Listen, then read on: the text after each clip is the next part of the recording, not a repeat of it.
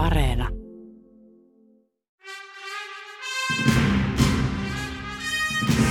Maailmaan mahtuu paljon hienoja kirjoja ja upeita elokuvia. Mutta monestako hienosta kirjasta on onnistuttu tekemään upea elokuva? Kirja vs. Leffa esittelee teospareja, joissa leffaversiot vetävät vertoja alkuperäisteoksille. Kirja vs. Leffa. Toimittajana Jarmo Laitaneva.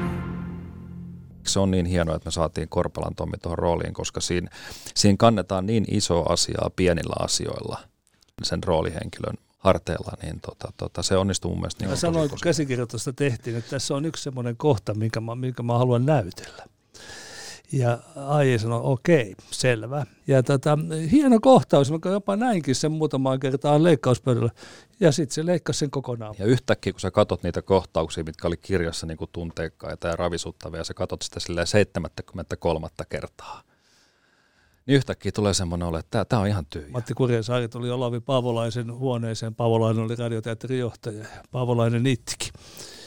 Kurjasaari sanoi, että mitä sinä itket Olavi? Se sanoi, minä itken sitä, kun minä kirjoitan näin hyvin. Ja Antti Tuurinikitien romaani, mikä on ehkä parhaat, mitä mä oon koskaan lukenut, niin tästä tuli siis, tästä, tämä on aivan fiasko. Lukukokemushan on semmoinen, että lukija, jos kirjailija on onnistunut, niin lukija näkee siis jonkinlaiset kuvat sitä tekstistä jo omassa päässä. Ja kun tuleekin ulkopuolelta joku, joka esittää omat kuvat elokuvana, niin siitä tulee että hetkinen, ei, ei, ei, ei toi nyt oikein me oikein. Mä väitän, että hyvästä kirjasta saa erinomaisen elokuvan, kunhan vaan niin kuin tietyllä tavalla muistaa kiinnittyä siihen kirjan perusvireeseen ja teemaan ja ajatukseen maailmasta, ei niinkään siihen, mitä siinä sitten tarkkaan ottaen tapahtuu ja miten se on niin kuin rakentunut rakenteelta.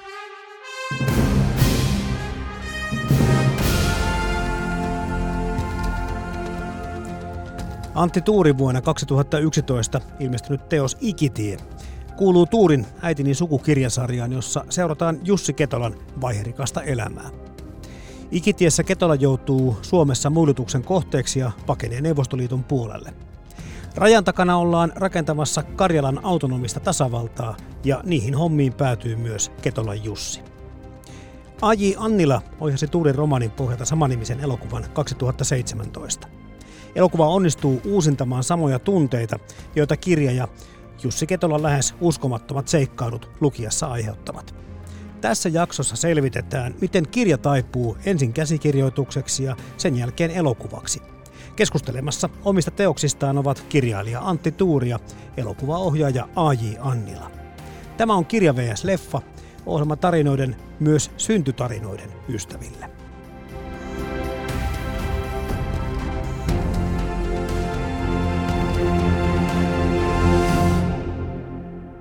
Joo, keskustelussa tässä ohjelmassa ensimmäistä kertaa kirja vs. Leffa-ohjelman historiassa.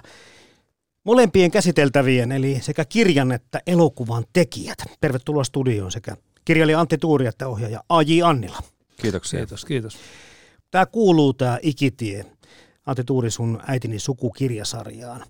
Taivanraapijat ja kylmien kyytimies antaa vähän niin kuin esimakua tälle, mutta toisaalta puhutaan myöskin semmoista kirjasta, että että ei ole pakko edes olla lukenut noita aikaisempia osia, etteikö tähän pääse kärrylle. Sulla on semmoinen tapa kirjoittaa, että vaikka tämä on se ensimmäinen Antti kirja minkä ihminen lukisi, niin ei tipu kärryiltä. Mä olen lähtenyt siitä, että, että tuommoisessa sarjassakin, niin jokainen teos on ihan oma kokonaisuutensa ja, ja ihan pienillä viitteillä ehkä viitataan, että näitä henkilöitä on aikaisemminkin joissain kirjoissa käsitelty, mutta ne ei ole, ne ei ole semmoisia, että, että ne jatkuu suoraan, suoraan se on edellisestä kirjasta seuraavaan, vaan ne on tämä äitini sukuväljästi sitonut niitä, että lähe, kaukaisempia ja, ja läheisempiä sukulaisia siinä käsitellyt. Aivan jo sieltä sieltä Pohjanmaa romaanista lähtien, joka ilmestyi 80-luvun alussa. Mm. Miten pitkälle se kirjailijan intentiot ja suunnitelmat yltää, kun lähtee tämmöistä sarjaa tekemään ja yhtäkkiä huomaa, että romaania alkaakin syntyä ja muuta, niin, niin tiesitkö sä tästä ikitiestä jo mielessäsi, että sä kerrot, että Jussi Ketolan tarinaa pitemmällekin kuin pelkästään se Amerikan reissu vaikka? Se tota, tämä tarinahan, mä olen kuullut tämän perustarinan jo silloin, kun mä haastattelin ihmisiä Pohjanmaan romaania varten 80-luvun alussa. Ja en mä tiedä, että onko se mua vaivannut siitä asti, mutta se on sillä tavalla ollut mielessä, että mä tiesin, että, että se oli mielenkiintoinen juttu, että, että siihen, siihen taloon lähelle sitä taloa ja sukua, josta mä olin jo kirjoittamassa Pohjanmaata, niin tuli Lapon liikemiehet ja vei isännän, joka oli ollut Amerikassa ja, ja ollut, ollut myös kansalaissodassa sillä tavalla, että kieltäytynyt aseista ja pantu ajamaan ruumiita Tampereen taisteluihin.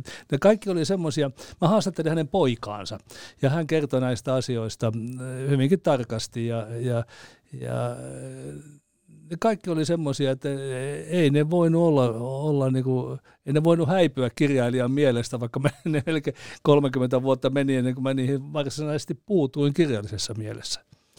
Ja tällä sun päähenkilöllä Jussi Ketolalla, josta nämä useampikin kirja nyt kertoo ja ikitiestä puhutaan tänään, niin hänellähän on sitten ihan tämmöinen selkeä tosiaan esikuvansa. Nestori Saarimäkikö hän oli nimeltään. Kyllä joo.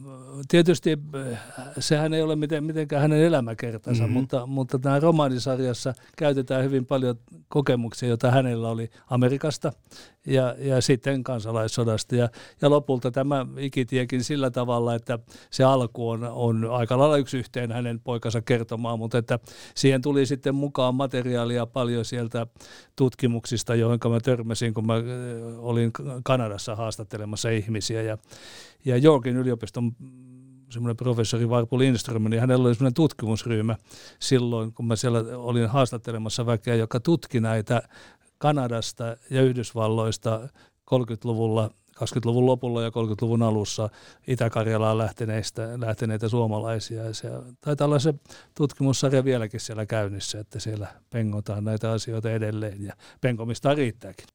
AJ, minkälainen tuota mielikuva sulla oli tästä romaanista ja tästä koko ajatuksesta siinä vaiheessa, kun sä oot tähän projektiin tullut mukaan? No täytyy, täytyy myöntää, että ei oikeastaan juuri minkäänlainen, että mun äiti on historiaopettaja ja, ja mulle oli aika pimennossa nämä tapahtumia, mitä rajan takana on tapahtunut 30-luvulla ja, ja tota, tuottaja Ilkka Matila soitti mulle ja, ja kertoi, että tota, ohjaaja kaivataan Antti Tuurin Ikitie-romaanille ja, ja täytyy sanoa, että Ilkka mulle niin kuin asioita kertoi siinä puhelussa, mutta kyllä, mä, kyllä meni vähän niin kuin yli hilseen, että onko näin, että siis tuossa rajan takana on ollut niin kuin suomalaisten perustama pikku Amerikka, Amerikka ja siinä mielessä oli niin kuin ihana tarttua Antin kirjaa, jonka mä loppu, lopuksi luin, luin niin kuin tota yhdeltä istumalta ja enkä, enkä voinut ihan niin kuin kaikkea lukemaan niin kuin heti uskoa, mutta tottahan se kaikki on. Siis samankaltainen fiilis varmaan kuin monelle muullekin lukijalle tulee, että, että nyt tämä on kyllä ihan täysin teemattu tämä, mutta niinhän se fiktiossa saa ollakin, mutta tässä tapauksessa ehkä se kylmävi juttu on sitten se, että se ei olekaan ihan fiktiota sitten. Se ei olekaan mm. ihan fiktiota ja, sit, ja, sit, ja sit, tota, sitten kun asiaan perehtyy enemmänkin ja niin kuin Anttikin tietää, että siellä on siis niin uskomattomia tarinoita, että kyllä, kyllä tämä on myös todiste siitä tämä kirja, että, että tota, totuus on tarua ihmeellisempää.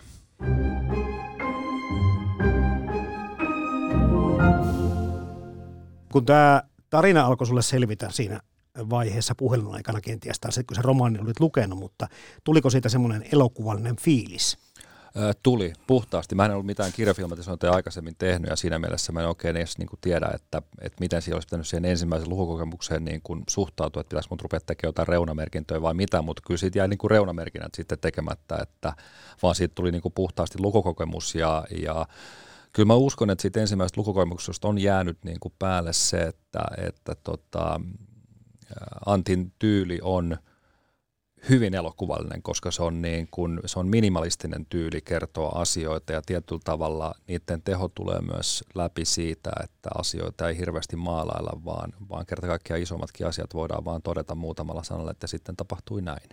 Tämä muuten huomattiin, kun tehtiin tässä ohjelmassa talvisotojakso, missä myöskin todettiin se, että Antti Tuurin tyyli on kirjoittaa semmoinen, joka kohtuullisen näppärästi ehkä kääntyy käsikirjoitukseksi, koska on sitten olemassa semmoista kuvailevaa tekstiä, joka on todella vaikea ja pelkästään ajatuksiin meneviä laineja kirja täynnä. Mutta mut tässä tapauksessa, niin kuin sanottu, niin Antti Tuuri, sun tyyli on sellainen, että se on vähän elokuvallinen. Mä oon sanonut siitä näin, että mä oikeastaan kun mä kirjoitan, niin mä näen itse kuvina sen, mitä mä kirjoitan. Ja se, se kertoo tietysti sitä, että, että tai pyrkimys on se, että, että lukija näkisi suurin piirtein samanlaisia kuvia, kuvia kuin mitä, mitä mä oon kirja, kirjaa kirjoittanut. Mutta, mutta Ajillahan tietysti paitsi kirja, niin tästähän oli olemassa raaka käsikirjoitusversio. Ensimmäinen versio tehtiin Aku Louhimiehen kanssa. Ja Akun piti tehdä tämä elokuva. Ja tota, hänen, hänen, mä kirjoitin siis käsikirjoituksen, mutta, mutta sitten se on vähän epä, epäselvä se, mitä siinä loppujen lopuksi tapahtui. Ilkka Matila, Matila ei pystynyt rahoittamaan tätä elokuvaa ja samaan aikaan hän sai rahoituksen tuntemattomaan. Ja Ilkka Matilalla on pikkusen toinen käsitys, mutta tota, sen onnihan oli siinä vaiheessa, kun Aku lähti tekemään tuntematonta, että, että AI oli vapaana ja, ja pystyi ottamaan tämä. Me lähdettiin muokkaamaan sitä käsikirjoitusta sen ihan uuteen uskoon. Akun, akun vaiheessa käsikirjoitus oli mun mielestä jotenkin paljon kolkompi ja julmempi, kun AI toi semmoisen kauneuden siihen ja, ja sillä tavalla on tyytyväinen. Mutta ensimmäinen, versi, ensimmäinen lähtökohta tämän filmauksen oli se, että Louhmies lähetti mulle ihan viesti ja sanoi, että, että hän on lukenut nyt yöllä, se oli tapa, tuli joskus kahden aikaa yöllä se viesti, hän on lukenut nyt tämän Ikitien. Ja tota, nyt kun hän itkultaan saa kirjoitettua, niin hän pyytää, että saako hän tehdä tästä elokuvan. Ja okay. siitä se lähti, koko, se oli tietysti pitkä prosessi, kun rahoja, rahoitusta hankittiin monta vuotta ja muuta, mutta, tota, mutta sitten Väinö Linna ja tuntematon sotilas tempas hänet mukaansa ja, ja tota, saattoi olla onni onnettomuudessa. Saattoi olla, ja kun miettii, että kyllähän tota, tässä puhutaan aika hyvästä elokuvuudesta 2017 kotimaisen elokuvan osalta, kun että me saadaan kaksi tämmöistä leffaa ensi iltaan samana vuonna, jotka on niin kuin molemmat tämmöisiä ihan suurelokuvia. Ja tähän niin kuin oikeastaan liittyy tämä kiinnostava homma, että miten monta kertaa monien elokuvien osalta voidaan sanoa se, että siinä aina tapahtuu viime hetkessä muutoksia tuotannossa tai ohjaaja vaihtaa toiseen projektiin tai muuta. Että sitten näiden hyvien onnistumisten takana voi olla tämmöisiä niin kuin sattumien sumia. Ja tässäkin osittain nyt kuulostaa, tämä olisi voinut mennä toisinkin. Tämä olisi voinut mennä toisinkin ja siis kyllä oikeastaan kaikkia projekteja kun miettii, niin kyse on jostain niin kuin tähtien asettumisesta. Mä muistan, muistan kun Ikitien kuvaukset päättyi ja, ja tota, sitä juhlistimme ja kuvaajan kanssa juteltiin, niin kuvaaja sanoi, mä muistan se ikuisesti, kun sanoi hienosti, että häntä pelottaa. Mä sanoin, että mikä sua pelottaa, että hän, häntä pelottaa se, että koska tähdet asettuu uudestaan näin. Ja mitäs ne ei koskaan niin kuin asetu. Että kyllä, niin kuin, kyllä niin kuin hyvän, hyvän tuotannon takana on jotain myös semmoista niin kuin, taika on väärä sana, mutta totta kai me teemme itse onnemme sen taomme. Mutta et, et moni, moni asia täytyy loksahtaa hyvin, hyvin ihmeellisesti paikalle, että yhtäkkiä syntyy sitten semmoinen niin kuin tarina ja olosuhteet ja ryhmä ja näyttelijät, että yhtäkkiä vaan kaikki niin kuin, kaikesta tulee enemmän kuin osiensa summa.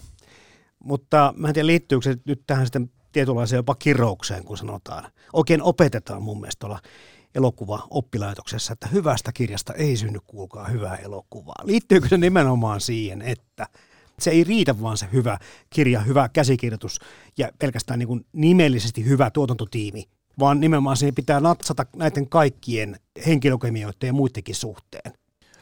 Hyvin mahdollista, että pitää natsata, mutta sitten myös mun mielestä olennainen osa on se, että, että tota, elokuva ja kirja on niin eri taidemuotoja, että siinä täytyy myös ymmärtää se, että kirjasta pitää jättää jotain pois, siihen täytyy joskus jotain lisätä, että se toimii elokuvan muodossa. Ja mun mielestä oli niin kuin ihana – tehdä just tästäkin suunnasta Antin kanssa töitä, että Antti ymmärtää hirveän hyvin, että, että tota, tämä kirja on nyt lähtöpiste ja elokuva on loppupiste. Mm-hmm. Ja siinä matkalla jää asioita pois ja joskus sinne täytyy myös jotain lisätä, että se myös rupeaa toimimaan elokuvan muodossa. Ja kyllä mä väitän, että hyvästä kirjasta saa erinomaisen elokuvan, kunhan vaan niin kuin tietyllä tavalla muistaa kiinnittyä siihen kirjan perusvireeseen ja teemaan ja ajatukseen maailmasta, ei niinkään siihen, mitä siinä sitten tarkkaan ottaen tapahtuu ja miten se on niin kuin rakentunut rakenteeltaan.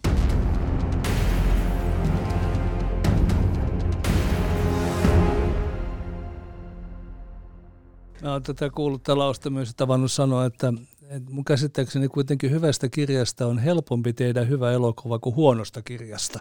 Ja se, Varmaan näinkin. Mutta kirja ilmestyi 2011 Ikitie ja elokuva 2017, kuutisen vuotta välissä.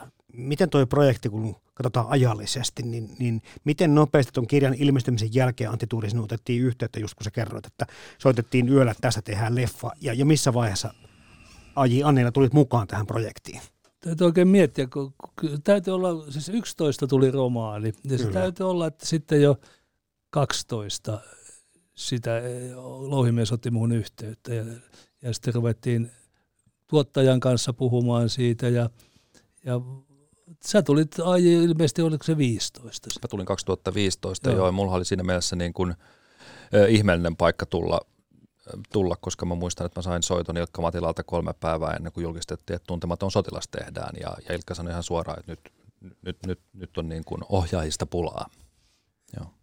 Miten se työryhmä ja, tai projektiporukka kootaan loppupeleissä? Kuka sitä niin kuin lähtee johtamaan? Onko se niin kuin se tuotantopuoli, joka, joka siihen värvää kaiken vai? No kirjailijahan on jonkin verran tai aika lailla ulkopuolinen siinä tu- tuotantoprosessissa, että käsikirjoitusta tehdään aluksi, aluksi ilman sen kummempia suunnitelmia siitä, että kuka tulee näyttelemään ja kuka tulee kuvaamaan ja, ja, ja tämän, tämän tyyppisiä asioita. Ja ohjaajan kanssa tehdään ja katsotaan, että miten, miten elokuva toimii ja mitä, mikä on pakko jättää kirjasta pois. Kirjahan on sillä lailla romaani, sillä lailla niin erilainen kerto, kert, kertomisen väline, kun siinä voidaan liikkua aika-akselilla aivan vapaasti tuhannen vuoden takaista tapahtumista tuhat vuotta eteenpäin. Elokuva on kuitenkin aika lailla siinä he sillä hetkellä. Ja tota, sitä käsikirjoitusta, kun on siinä äh, määrättyyn pisteeseen saatu fiilattua, niin silloin ohjaaja rupeaa sitten kokoamaan omaa porukkaansa ja kirjailijalla ei ole enää muuta, muuta tehtävää muuta kuin käydä joskus katsomassa kuvauksia, jotka on ulkopuolisesta tietysti aika pitkäveteisiä seurata. Nopeasti tuota Aji tulit tähän työryhmään mukaan. Eli tarkoittaako sitä, että myöskin tapahtuu nopeasti asioita sitä eteenpäin? Sitä alkoi tapahtua nopeasti asioita. Totta kai kaikki lähti liikkeelle siitä, että ruvettiin Antin kanssa istumaan, istumaan alas ja, ja käytiin läpi asioita ja niitä asioita, mitkä oli mulle tärkeitä kirjassa ja, ja mitä sinne käsikirjoitukseen tuli ja, ja kuinka sitä lähdettiin muuttamaan. Ja ne oli ihan niin palavereja. Mä muistan, että mä jännitti tulla ensimmäiseen palaveriin, kun mä olin kirjoittanut sille joku seitsemän sivun Word-tiedostoa, että kaikkea tämmöistä pitäisi tapahtua. Enkä mulla koskaan sua aikaisemmin tavannut, mutta sitten se oli ihana, kun Antti sanoi, että, tota, että muutetaan vaan, että on niin hyvä kirja, että kyllä se sen kestää. Mutta tämä on nyt se yksi kiinnostavampia kohtia tässä ohjelmassa mun mielestä se, että lähdetään sitä kirjaa muuttamaan käsikirjoitukseksi. Ja tässäkin on ollut kolme käsikirjoittaa, te kaksi ja sitten Aku Louhimies alkuvaiheessa mukana. Että kuka sitä niin kuin lähtee viemään ja, ja kuka tekee lopulliset päätökset ja miten ne visiot, kun jollakin on päässä, että tämä pitää säilyttää tai tähän pitää tulla tämä asia lisää, niin tämä homma menee mä oon niissä elokuvissa, missä mä oon ollut, mitä mä oon te- ollut tekemässä omista kirjoista, niin mä oon kirjoittanut yleensä sen ensimmäisen version. Ja tiedän jo siitä, että paljon pitää jättää pois. Romaanilla ei ole määrä, määrämittaa, mutta käsikirjoituksella on määrämitta ja, ja siitä täytyy sitten katsoa. Ja, ja sitten kun se ensimmäinen versio on valmiina, niin sitten ruvetaan katsomaan, että ohjaajan kanssa, että mitä, tästä, mitä tota, tähän vielä pitää ottaa pois yleensä ja, ja mitä, mitä pitää lisätä ja mitä tunnelmia siihen täytyy saada, saada lisää, lisää.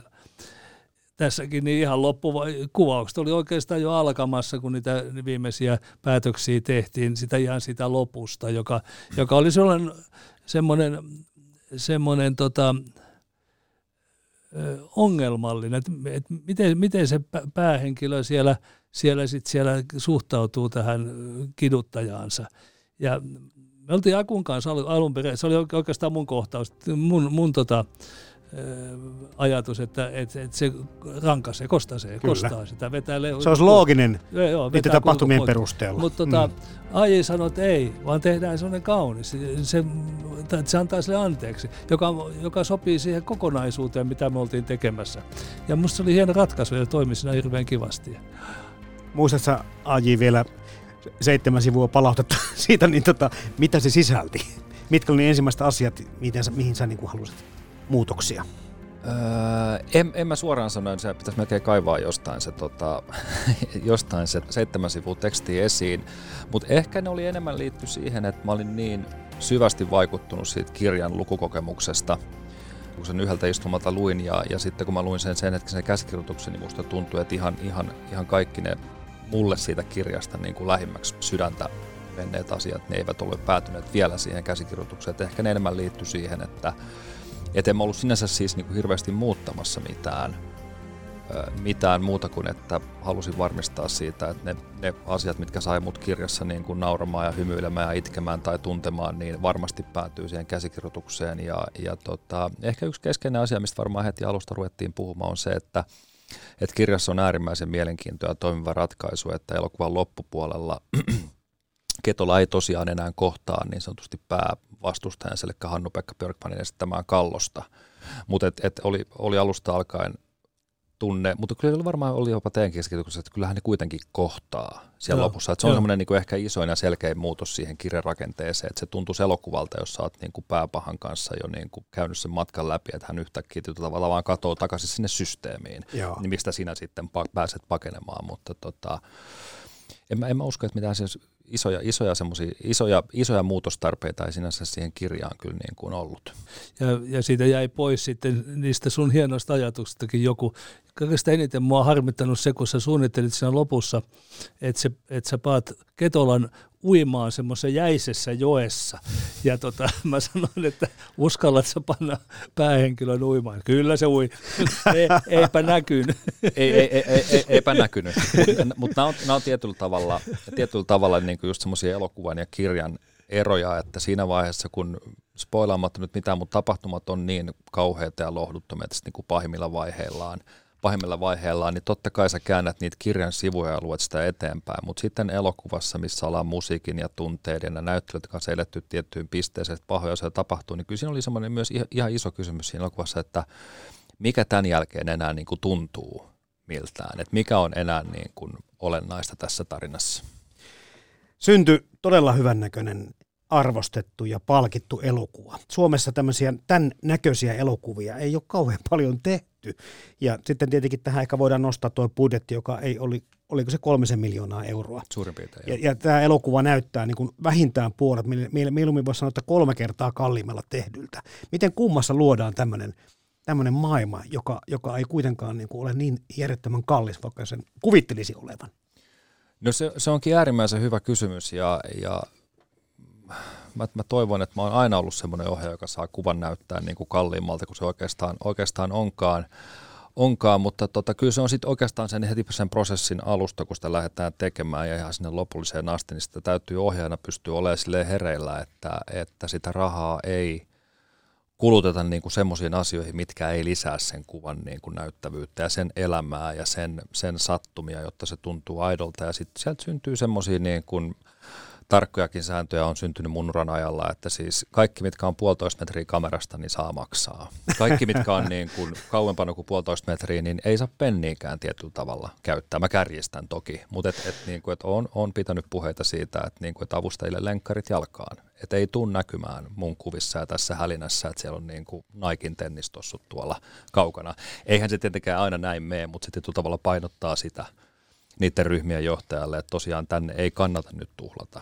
Ja sitten mä otan ylpeyttä kyllä siitä, että kun me niitä suunnitelmia tehdään, jos mä sanon, että tässä huoneessa kuvataan tohon kulmaan ja tohon kulmaan, että mihinkään muuhun ei saa käyttää rahaa, niin kyllä mä on ylpeä siitä, että mä myös sitten kuvaan niin tohon kulmaan ja tohon, että, että, että kaiken mitä sinne kuvaan rahaa käyttää, niin kyllä se täytyy myös saada kuviin. Puhutaan vielä myöhemmin lisää sit siitä, että mikä oli visio ja mihin te päädyitte, mutta kertokaapa nyt sitten omat tunnelmat tästä elokuvasta. Niin kuin sanottu, niin Kyseessä on mahdottoman hyvä kirja ja mahdottoman hieno elokuva. Miten tyytyväinen Antti Tuuri oli elokuvan jälkeen? Kyllä mä olin kokonaisuuteen hyvin tyytyväinen. Mä tietysti seurasin kuvauksia jonkin verran, että mä tiesin, että miten loistavaa kuvaa siitä on tulos, elokuva valmistumassa. Eli matkan varrella sä näet jo? Joo, mä olin seuraamassa Joo. muutamia kertoja ja sain katsoa sitten puolivalmiita leikkauksia ja muita. Ja, ja näin, että kyllä tästä tulee hieno elokuva. Kyllä tästä tulee hieno elokuva. Ja, ja sitten tosiaan niin kun, se, kun sen näki valmiina musiikkeineen ja, ja kaikkineen, niin onhan, onhan se, kyllä se täytyy sanoa, että on se mahtava elokuva. Ja se tota, taisi toimia myöskin Aji Annilla, sulla vähän niin kuin käyntikorttinakin sitten vielä tämä leffa.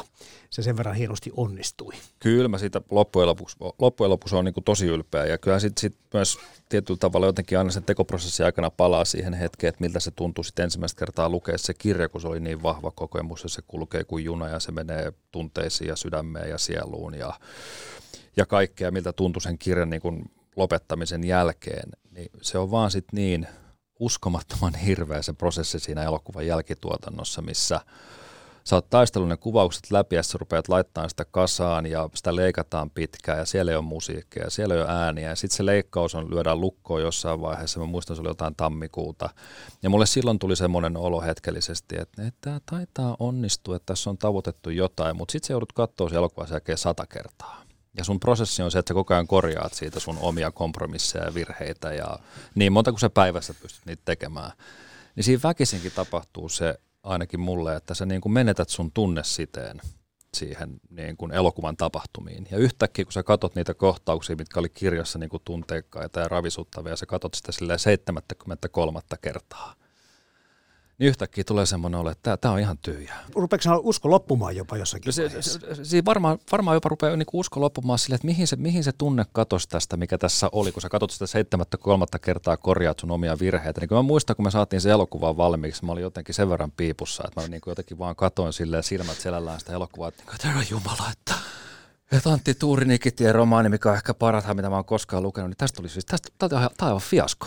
Kaikkien näiden ihmisten, kenet mä oon tähän kerännyt, niin urat on mennyt ja ka- kaikki, kaikki on mennyt.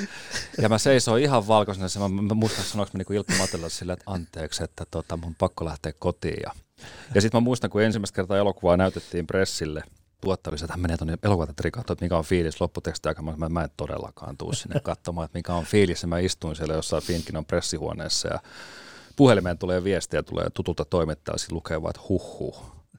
Ja sitten mä katson sitä viestiä, mä vasta kysyn sieltä, ai siis noin niin paska. Niin, kumpaan suuntaan, niin, joo. Noin, noin, noin, noin paska kysymysmerkillä. Mä sanoin, että ei vaan niin hyvä, en tule haastatteluun, koska en pysty puhumaan. Ja, Just. Ja sitten mä rupesin tajumaan, kun se pressi tuli sinne sisään, että sä itse siinä, että okei, no nyt me kuullaan se tuomio, että on niinku fiasko, ja sitten yhtäkkiä seuraava toimittaja alkaa haastattelussa itkemään ja näin, niin sitten mä rupesin niin kuin tajumaan, että tässä on ollut vain sokea itse sille prosessille, että hyvä, että pidettiin siitä alkuperäisestä Ennen kuin kysyn Antilta vielä tähän lisää, mutta se, että tuo, kerro sitten, jos tämä usko loppuu ohjaajalta tai tekijältä jossakin vaiheessa, niin mitä kautta sä sitten, onko sulla joku sellainen luottohenkilö tai mitä, mitä kautta sä niin kuin rakennat uudestaan sen identiteetin sitten sille, mitä sä oot tekemässä, että tämä, että tämä oli kuitenkin ihan hyvä juttu?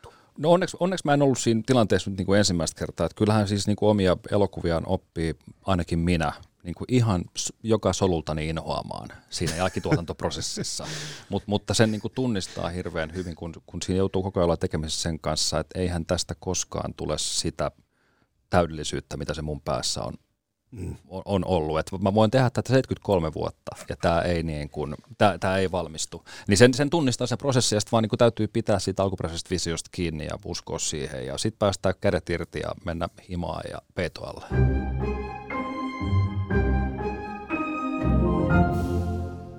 Se tota, joskus vertautuu siihen, että kun puhutaan näistä taideteoksista, kuten vaikka kirja ja elokuva, että on kuin oma lapsi, että sitä Sä näet ne tekemäsi virheet kasvattajana siinä omassa jälkeläisessäsi ja niin poispäin, mutta sitten se, että sun pitää ikään kuin myöskin katkaista sit se side siihen, eikä jäädä miettimään sitä, että ton olisi voinut tehdä paremmin. Mutta ootteko te syyllistynyt tämmöiseen, että ai hitto kun en tehnyt tätä toisin ja toisin, tai keksinyt tähän jotakin muuta ratkaisua. Jos puhutaan vaikka ikitiestä, niin vai onko se niin, että se on tossa, turha enää, se on synnytetty ja pantu maailmalle? Voiko se olisikin noin helppo päästää siitä irti, mutta siis neljä-viisi kertaa vuodessa vieläkin herään keskellä yötä miettimään ratkaisuja vuoden 2006 elokuvista ja, ja Ikitiestä myös. Et ei, ei niistä niinku pääse. Ai niistä alkupään elokuvista myös? Joo, ihan, ihan kaikista. Ihan kaikista. Joo. Että siis, eikö, eiköhän tämä niinku, eiköhän tää ole vaan niinku omien virheidensä korjaamista vuodesta toiseen. Sen kanssa täytyy vaan oppia, oppia elämään. No entäs Antti Tuuri? Kirjan kirjoittaminen on semmoinen prosessi, että vähän toisenlainen prosessi, että kun se tehdään, mä, mullakin mä kirjoitan ihan kokonaan u- uusiksi kirjan ensin ensimmäisen version jälkeen ihan kokonaan toiseen, toiseen kertaan, niin kyllä se kyllä sen suurin piirtein saa sen pantua, mitä pystyykin. Mm. Et, et, joskus ehkä, no eihän kirjoja, omia kirjoja tule edes luetuksi, luetuksi myöhemmin, että ei, ei mulla mitään tuommoista tunnetta ole, että enempikin on kertonut sitä juttua tästä radiotalosta Olavi Paavolaisesta, joka tietysti tunnet, kun Matti Kurjensaari tuli Olavi Paavolaisen huoneeseen. Paavolainen oli radioteatterin johtaja ja Paavolainen itki. Ja Kurjensaari sanoi, että mitä sinä itket Olavi? Se, sanoi, se luki jotain. Minä, minä itken sitä, kun minä kirjoitan näin hyvin. Aivan ihanaa. Tuohon, tuohon suhtautumiseen mulla on vielä hieman matkaa.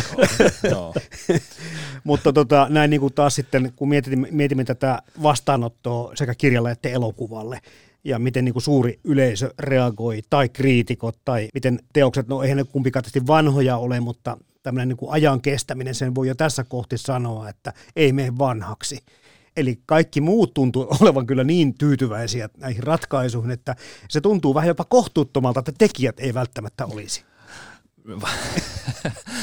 mä, mä, mä, en ole, mä ole ikitietä kattonut suoraan sanoen sitten sen, sen valmistumisen jälkeen, koska niin kuin mä sanoin, mä näin sen 75 kertaa ja siinä on yhden ihmisen elämälle tarpeeksi. Mutta sen, sen mä myönnän, että kun se tuli TVstä, niin mä sattumalta vaihoin kanavaa ja katoin sitä 10 minuuttia ja mä vaan totesin siinä, että hei, jotain me ollaan tehty oikein, että tämä imee, imee mukaansa niin kuin tosi hienosti.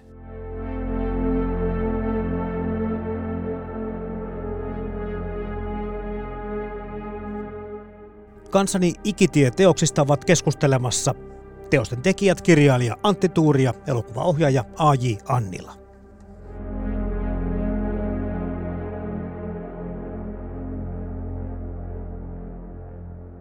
Näissä kirjojen filmatisoinnissa on sitten tietysti monia eri tasoja ja tuossa ehkä vähän AJ viittasikin siihen, että sen ei tarvi olla samanlainen, kun se niin löytää se ohjaaja sieltä ja se tiimi sieltä sen kirjan sanoman taas sisimmän ja osaa sen siirtää sitten ja yhdistää oman visioonsa. Mutta tässä jotenkin tuntuu, että mulle tuli ainakin niin sekä kirjan lukemisen että elokuvan katsomisen jälkeen samanlainen olo, joka tarkoitti, että te pystytte työryhmänä sen saman tunteen siirtämään. Et paljon vaikka Stephen Kingin kirjoja filmatisoida, niin ne on hienoja, ne filmatisoinnit, mutta ei ne kerro niin kuin sama. Niistä tulee sama tunne sen kirjan lukemisesta ja elokuvan katsomista, mutta nyt tämä on senkin takia minusta harvinaista, että se oli se tunne, oli sama. Mä luulen, että kirjan ensimmäisen kerran luettua, niin tota, oli semmoinen olo, että tämä kirja on täynnä vääjäämättömyyttä. Että et, et kerta kaikkiaan tässä on pue, ihminen, joka on niin kuin humanismin ja pasifismin puolella, mutta ei suostu niin kuin maailmanpoliittisen aikana valitsemaan selkeästi puoliaan, mikä oli mun mielestä niin kuin hienosti tehty ja ajankohtainen aihe.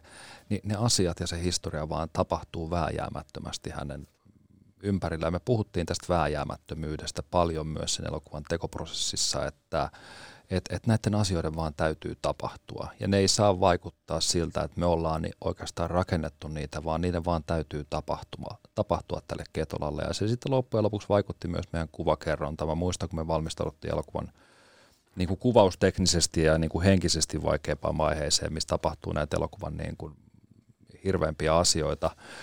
Ja pyöriteltiin kuvaajan kanssa sitä miten tahansa sitä niin kuin yhden, kahden yön niin kuin sisällä tapahtuvia kuvauksia, niin meillä oli aina niin kuin vähintään kahdeksan vaikeaa kuvaa, joiden niin kuin päälle laitto tuntui niin kuin siltä, että meidän täytyy tämä emootio niin kuin aloittaa aina uudelleen ja uudelleen. Ja tästä tulee niin kuin meille henkisesti raskasta ja aika loppuu kesken, että mitä me tehdään. Niin se oli kaksi päivää ennen sitä kuvauksia, kun mä aamupalaa söin siellä Viron hotellissa, niin mä sanoin sitten kuvaajalle, että hei me tehdään tämä yhdellä kuvalla.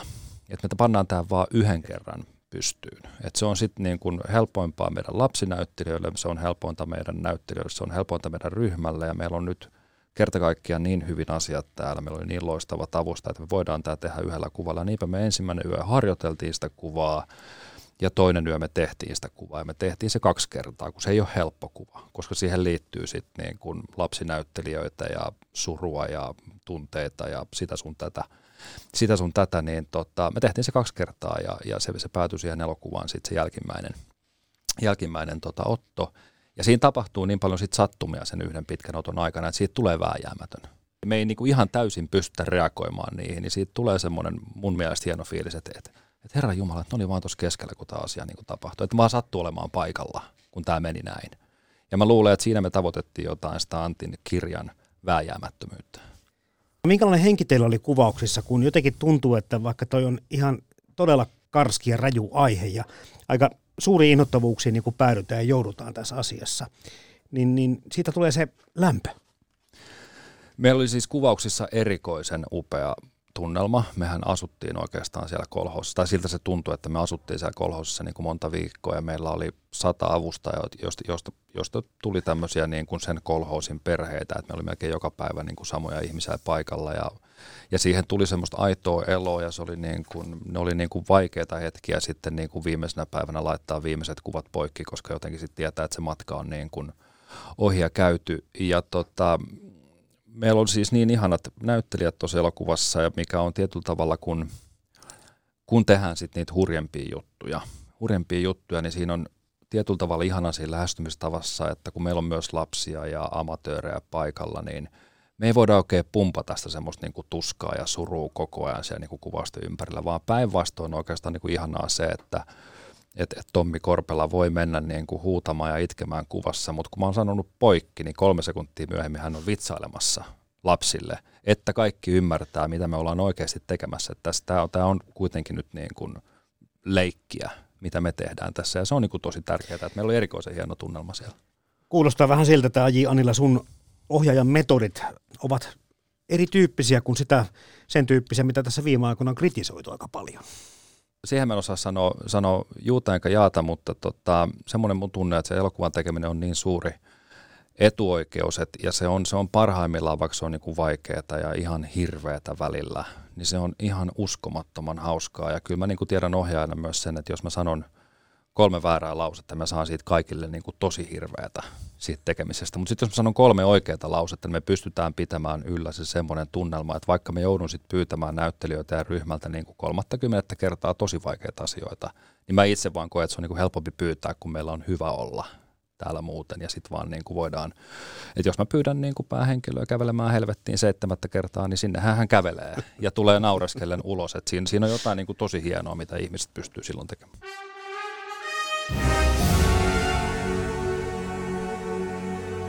Mutta onko tässäkin tuuria sit siinä, että ketä näyttelijöitä on saatavilla? Että tämä ikitien niin koko tuotanto tuntuu siltä, että siinä on niin kaikki roolit ollut tosi, tosi kohdallaan. No kaikessa on varmaan tuuria mukana, mutta se oli, se oli siinä mielessä ihana roolitusprosessi, vaikka niitä henkilöhahmoja oli vieläkin niin järjettömän paljon, niin tota, Tosin ei niin paljon kuin tuossa romaanissa. Ei niin paljon kuin mm. romaanissa, luojan kiitos. Mä vieläkin tekemässä sitä elokuvaa, elokuvaa niin tota, ää, aikataulusyistä yksi ihminen joutui kieltäytymään. Kaikilta muilta tuli vastaus, että tota, ehdottomasti mukana. Okei. Okay. Okay. No tämä näyttelijäkaarti on kyllä kova. Ja, ja tota, en osaa sanoa, että tästä tuli, tähän sä sait tässä niin tälle elokuvalle, tai sai useammankin Jussi-palkinnon, ja ja tota, vaikea niin kuin nähdä näissä rooleissa ketään muuta tietenkään, kun kaikki onnistuu niin hyvin, mutta kyllä varmaan toi Siitse Babet Knudsen oli aika hieno löytö tähän rooliin. Ö, oli, ja siinäkin kävi vielä sitten semmoinen niinku tuuri, että... että no, tuota... älkää sitä tuuria. Koko joo, joo, joo, joo, joo, joo, totta kai me hoidetaan sitä. Se oli kirjoitettu, tähtiin kirjoitettu. Siinäkin kävi sellainen tuuri, että kun meiltä lähti viesti tuotantoyhtiöltä Skandi, Skandi-maihin agenteille, että nyt etitään tähän Saran rooliin niin kuin näyttelijä, niin mehän ei lähetetty tätä käsikirjoitusta suoraan Sitse Papet Knudsenille. Okay. Vaan meille yhtäkkiä kuulemme hänen agentilta, että Sitse Papet Knudsen on lukenut tämän ja on kovin kiinnostunut ja haluaisi jutella sitten, sitten tota Skypessä ja, ja sitten me juteltiin Skypessä ja yhtäkkiä kävi myös niin, että, että sitten se Papet Knudsen oli syvästi vaikuttunut lukukokemuksesta ja näki tämän elokuvan vielä sattumalta jotenkin niin kuin saman vision kautta kuin minä, niin se oli sitten jotenkin hän, hän tietyllä tavalla itse hakeutui siihen mukaan, mikä oli aivan ihanaa. Me haluaisimme totta innoissamme siitä. Ja ykkösvaihtoehtona oli sitten Tommi Korpela, Hanu-Pekka Björkman, Irina Björklund, Ville Virtanen, Sampo Sarkola muun muassa näihin rooleihin. Ja saitte kaikki tämän upean porukan Sa- saatiin, saatiin koko upea, upea porukka ja kyllä meillä oli oikeastaan kaikki rakentu Korpelan Tommin ympärille. Et me oli ensimmäinen palaveri, missä ruvettiin puhumaan näyttelijöistä. Mä uskon, että sekä minulla että Antilla että Matila Ilkalla oli sama nimi mielessä, että Tommi, olisi, Tommi on niin kuin Jussi, Jussi Ketola. Joo. Ja sitten mä muistan, kun mä Tommillekin siitä tota, tota, soitin, niin Tommi sanoi suoraan, että no hän tietää sen kirjan, että se on semmoinen rooli, minkä hän halusi ehdottomasti. On joskus miettinytkin, että olisi semmoinen rooli, mikä olisi tosi hieno tehdä. Tuossa ohjaajana AJ Annella kerrot siitä, että oli tiettyjä kuvia aika vaikeita tehdä, mutta miten tämä työryhmä koki tämän koko projektin? No kyllä mä siis, siellä oli jotenkin erikoisen niin kuin hieno, hieno tunnelma. Yksi meidän elokuvan niin kuin hienommista, hienommista kuvista on meidän tota, terveisiä vaan Bronkaisen Raunolle, kaikki kuvat on hienoja, mutta yksi hienommista kuvista on meidän kamera-assistentti ja, ja tota, Jan Krankströmin äh, tauolla kuvaama juttu, missä hän näkee, että maskipussi on yöllä lähdössä kuvauspaikalta, niin hän laittoi kameran, kameran pyörimään ja valot nousi, pussin valot nousee, nousee peltojen yllä, se näyttää ydinräjähdykseltä siellä jossain kaukaisuudessa, niin se päätyi elokuvaan. Mä aina kiusannut Raunoa siitä, että onneksi, onneksi Jami oli, Jami oli hereillä, mutta se kertoo tietyllä tavalla siitä, että kaikki olivat valmiita myös niin kuin taukojensa aikana tietyllä tavalla olemaan hereillä ja, ja, ja kuvaamaan asioita. Mä muistan monta, monta tota ruoka, ruokatuntia, kun Tommi on jo syönyt, tai oikeastaan hän ei hirveästi syönyt, koska piti itteensä aika laihassa kunnossa, niin me myös ruokataululla kuvattiin jotain kuvia hevosista ja Tommista ja tällaista. Ja, ja kyllä siellä oli niin kuin, kuvattiin siis koko elokuva Virossa – ja siellä oli myös tota, työryhmässä esimerkiksi lavasta Kal, Kalju Kivi, niin tota, sen verran jäkkäämpi ihminen, että muistaa hirvittävän hyvin niin kuin tapahtumia neuvostovallan ajalta ja tällaisia. Okay. Kyllä mä muistan, kun me oltiin tekemässä niitä hurjimpia kohtauksia niin kauneissa mäntymetsässä ja, ja rupesi rupes ensin rupes tihuttaa vettä ja siellä on 50 avustajaa seisoo alusvaatteilla, mä oon totta kai huolissaan että viekää nopeasti lämpötakkeja, niin sit, sieltä vaan nousi, että se niin kuin 50 kättä pystyyn sillä, että ei tarvi nyt, nyt ei tarvitse tuoda, että me vaan seistään tässä ja odotetaan, että se oli jotenkin niin kuin, se oli hirveä päivä, mutta se oli myös niin kuin maaginen päivä, että se oli hyvin hiljainen kuvauspäivä, kaikki oli hyvin hiljaa ja, ja, ja jono, jono eteni ja, ja sitten tota, jossain vaiheessa myös sitten tuli, tuli tieto, että – kun kaikki oli valmista ja metsä on kaunis, niin mitäs tässä, niin oli, oli lavasta ja oli kauniisti pyytänyt, että voisiko lähteä pois, koska menee niin kuin liian lähelle.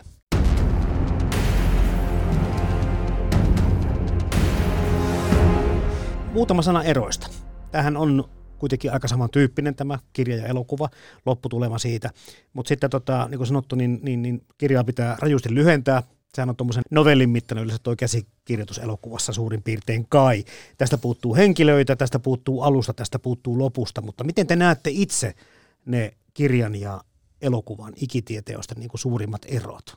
Mun mielestä suurin ero on siinä lopussa, että et, Ketola tulee niin nopeasti pois sieltä Tulee, Itä, joo, Itä-Karjalasta. Ja, ja romaanissa mä rakensin sen hyvin pitkässä hän, hän kulki pitkin metsiä ja, ja mä oon tykännyt kuvata metsässä vaeltamista ja tämmöistä ja tämmöistä vähän semmoista niin seikkailua siinä, että hän kuulee, että etsintäryhmät on etsimässä häntä ja, ja hän, hän sitten viimein pääsee juoksemaan rajan yli ja, ja tulee suomalaisiin taloihin. Ja, ja romaanissahan täytyy olla tommonen, tommonen uskottavuuden taso, tai uskottavuuden, kerronta täytyy olla uskottavaa, että jos sieltä nyt joku äijä juoksee, juoksi, juoksi silloin 30-luvulla Neuvostoliitosta Suomeen, niin ei se kävellyt vaan kotiinsa, vaan se otettiin kiinni ja sitä kuulusteltiin ja, ja selvitettiin, että mikä tyyppi tämä on, koska sieltähän tuli paljon kommunistisen puolen vakoilijoita, joita etsivä keskuspoliisi oli koko ajan,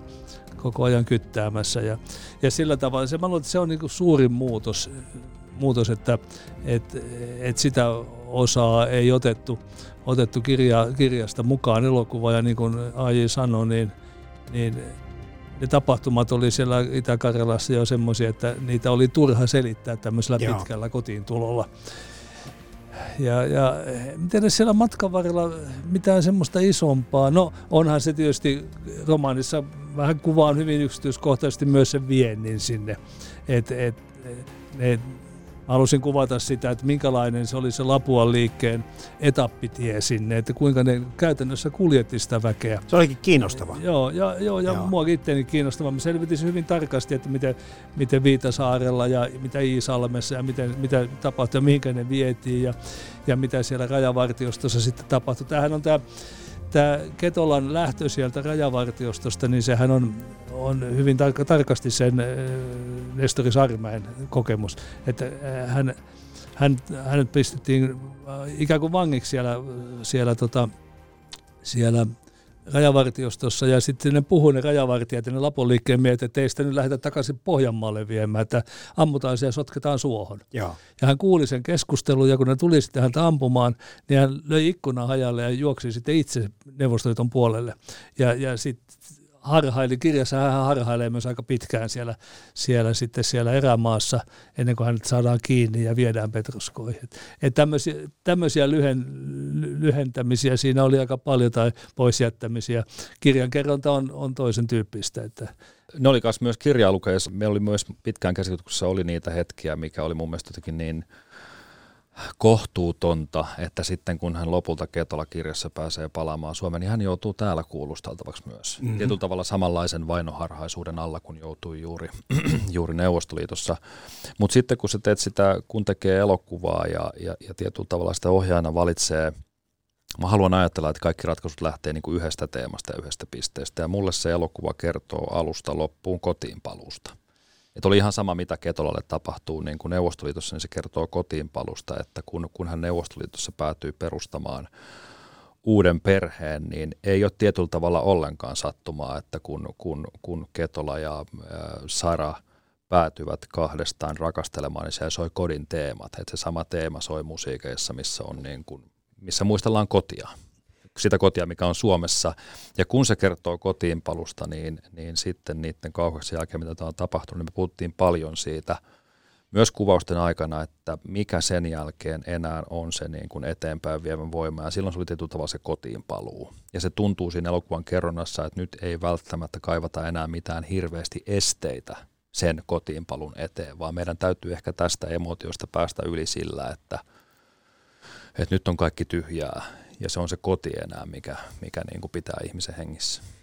Miten, ja, niin, myös, myös se, se oli minusta tärkeää, että se loppu tehtiin tuolla tavalla, että ei lähdetty purkamaan sitä sieltä kuulustelujen kautta, mm. koska se olisi sitten ollut, se olisi ollut enempikin tämmöistä, se olisi ollut raportti. Se ei olisi ollut enää kaunokirjallisuutta eikä elokuvaa, mm. se olisi ollut raportti siitä, miten tota, mitä tapahtuu ihmiselle, joka sieltä tulee. Mm. Romaanissa mm. se toimi hyvin, koska siinä on väljyyttä. Se, se voi muistella, se voi istua siellä pidätettynä ja katsoa jotain huonekalua ja miettiä, että miten toi on tehty. Mm. Ja se antaa kuvaa sitä ketolasta, minkälainen se ajatuksen kulku on. Että se miettii käytännön asioita. Aha, tuossa kuinka se nyt on laittaneet nuo jalat, pitääkö, pitääkö mm. ensin löydä jalat kiinni vai, sit, vai välipuut ja, ja, ja tämmöistä, jo, joka tota, sopii romaaniin, mutta teepä sitä elokuvaa, niin se on. Niin, niin joo, kyllä. Joo.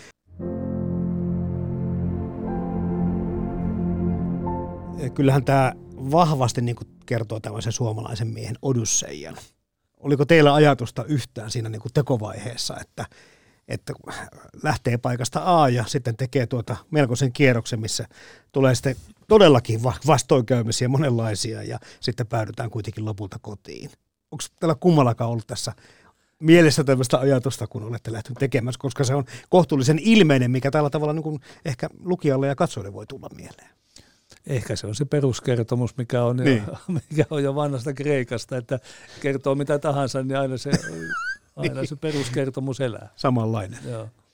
Kyllä, ja sitten se oli mun mielestä mielenkiintoista tuossa kirjassa sekä elokuvan käsityksessä, että, että, että kyllähän Ketola on tietyllä tavalla niin kuin, jos saan kärjistää, niin, niin kuin läpileikkaus semmoisesta niin kuin suoraselkäisestä, hiljaisesta suomalaisesta, myös myös virolaisesta miehestä, joka on mm-hmm. niin kuin hiljainen toimija – hiljainen toimija ja, ja sitten kun ulkomaalaiset luki jossain vaiheessa käsikirjoitusta, niin, ja, niin kyllä sitä huomaa ulkomaalaisten kommentoinnista, että miss, miss, missä, missä rampous missä rampous on. Miks, miksi, Luojan miksi, kiitos, se niin, on jossakin muualla. Luojan kiitos, se on jossain muuallakin, ja sitten se huomaa olevassa palvelussa, missä joudut selittää, että että että tämä on juuri se koskettava asia tässä, että hän on niin tavallinen ihminen, että ei tässä nyt voi niinku rynnäkökivääreihin niinku kukaan tarttua tai rupea niinku riehumaan, vaan, vaan ja, tota, tota, ja siksi se on niin hienoa, että me saatiin Korpelan Tommi tuohon rooliin, koska siinä, siinä kannetaan niin iso asiaa pienillä asioilla sen, sen, sen roolihenkilön harteilla harteilla, niin tota, tota, se onnistuu mun mielestä niin kuin tosi tosi hienosti.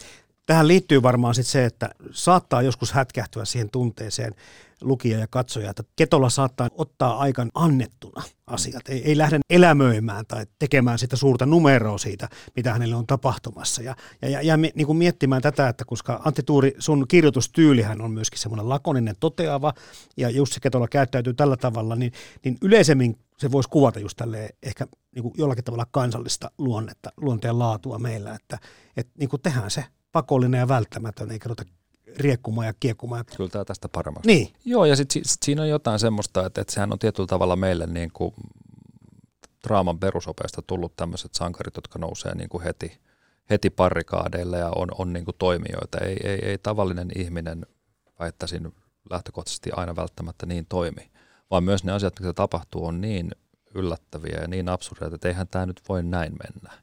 Mm. Et jos me nyt vaan tässä ollaan hetken aikaa, voi minä jonkun raportin kirjoittaa, mutta eikö mä nyt sitten lähde himaa? Ja sitten ja sit, sit vaan pikkuhiljaa se vääjäämättömästi se juna tulee silleen, että sä et lähde kotiin enää. Ja sitten nyt tuli muutama, muutama juna lisää, niin täältä ei lähde kohta kukaan. Ja sitten ja sit asiat on tietyllä tavalla mennyt jo niin kuin liian, liian, liian pitkälle. Onko Antti Tuuri aina yhtä hieno tunne se, kun joku ottaa tuotantoyhtiöstä yhteyttä ja että tästä haluttaisiin tehdä elokuva. Sun kirjoista kuitenkin on tehty niitä leffoja. No, hie, hieno tunne on ehkä väliä hienosti sanottu, mutta kyllä mun mielestä on ollut mielenkiintoista olla mukana näissä elokuvaprojekteissa sillä tavalla, vaikka kirjailija ja käsikirjoittaja ja varsinkin omista kirjoistaan käsikirjoituksia tekevä nyt on kuitenkin tuotantoryhmän ulkopuolinen jäsen, että, että semmoinen, semmoinen tuota, jota tarvitaan siinä alussa, mutta sen jälkeen hänet, hänet kyllä unohdetaan. Mä voin tässä vaiheessa kertoa hyvin katkerana, jos AJ sallit. sallit. Olkaa hyvä. Olkaa hyvä. No niin, tunnustuksia, paljastuksia. Mä sanoin, kun käsikirjoitusta tehtiin, että tässä on yksi semmoinen kohta, minkä mä, minkä mä haluan näytellä. Ja AJ sanoi, okei, selvä. Ja tota, siinä, siinä vaiheessa, kun ne pelaa baseballia siellä Petroskoissa ja minä vanha vimpelin vedon pesäpalloilija sanoi, että minä haluan olla tämän toisen joukkueen valmentaja. Ja tota, AJ sanoi, joo loistava. Ja tota, no sitten mä olin sitten matkustin Viroon ja mulle puettiin tämmöisen baseball-valmentajan vaatteet päälle, hienot vermeet. Carillion Yankees. Ja, ja tota, mä siellä sitten norkoilin koko päivän odotin sitä kohtausta, joka oli musta hirveän komea. Se no oli iso torvisoittokunta soitti ja se alkoi se ja, ja komissaari, jolle mä olin kirjoittanut puheen, niin puhui sen hienosti sen puheen ja, ja sitten tota, Aji sanoi, että mun pitää mennä kättelemään sitä ja kiittää. Ja sanoin, että sano jotakin vielä, että koska sitä ei äänitetä, mutta huulet liikkuu, niin sano jotain. Niin sitten mä kättelin sitä komissaaria ja sanoin, että hyvä puhe, minun kirjoittama. Se, se tota, oli virolainen näyttelijä, joka oli ammattinäyttelijä, ei se nää, kun naama värähtänyt ollenkaan, ei se mm. ei purskautunut sopimattomaan nauruun eikä mitään, vaan kiitteli. Ja tota, hieno kohtaus, mä jopa näinkin sen muutamaan kertaan leikkauspöydällä. Ja sitten se leikkasi sen kokonaan pois. Vai leikkaaja leikkasi? Ei, ei kyllä minä. Tämä on multa osin valmis, mutta leikkaa tuo tuuri vielä pois tuosta leffasta, niin sitten sit me ollaan valmiit menee, valmiit menee eteenpäin. Joo.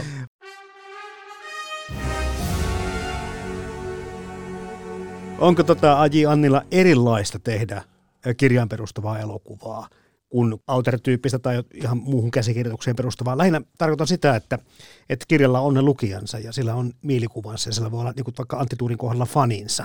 Vaikuttaako se tähän kokonaisuuteen? Ei ainakaan mun niin kuin tiedostaen, niin se ei, ei, ei vaikuta. Kyllä se elokuvan tekeminen on sitten niin kuin, kun siihen asti päästään, että ruvetaan kuvaukset pyörimään ja ollaan leikkauspöydässä ja kaikkea, niin kyllä se on ihan samanlaista, että että tota, on se sitten kirjaan tai alkuperäiskäsitykseen perustuvaa, niin en mä, en mä enää siinä vaiheessa niin kuin huomaa. Kyllä mä monta kertaa mietin sitä, että mä haluan säilyttää sen ensimmäisen niin kuin lukukokemuksen fiiliksen myös tässä elokuvassa, että siinä mielessä joo, mutta mm. tota, toki mä haluan säilyttää myös sen käsikirjoituksen lukufiiliksen sitten, kun on lähdetty tekemään. Lähinnä kysyn sen takia, koska niitä huonoja filmatisointeja kirjoista on tehty paljon ja, ja siinä voi tulla sellainen olo, että niin kuin paineet sit siitä, että, että vaan petä katsojaa tai petä lukijaa tekemällä jonkun toisen elokuvan.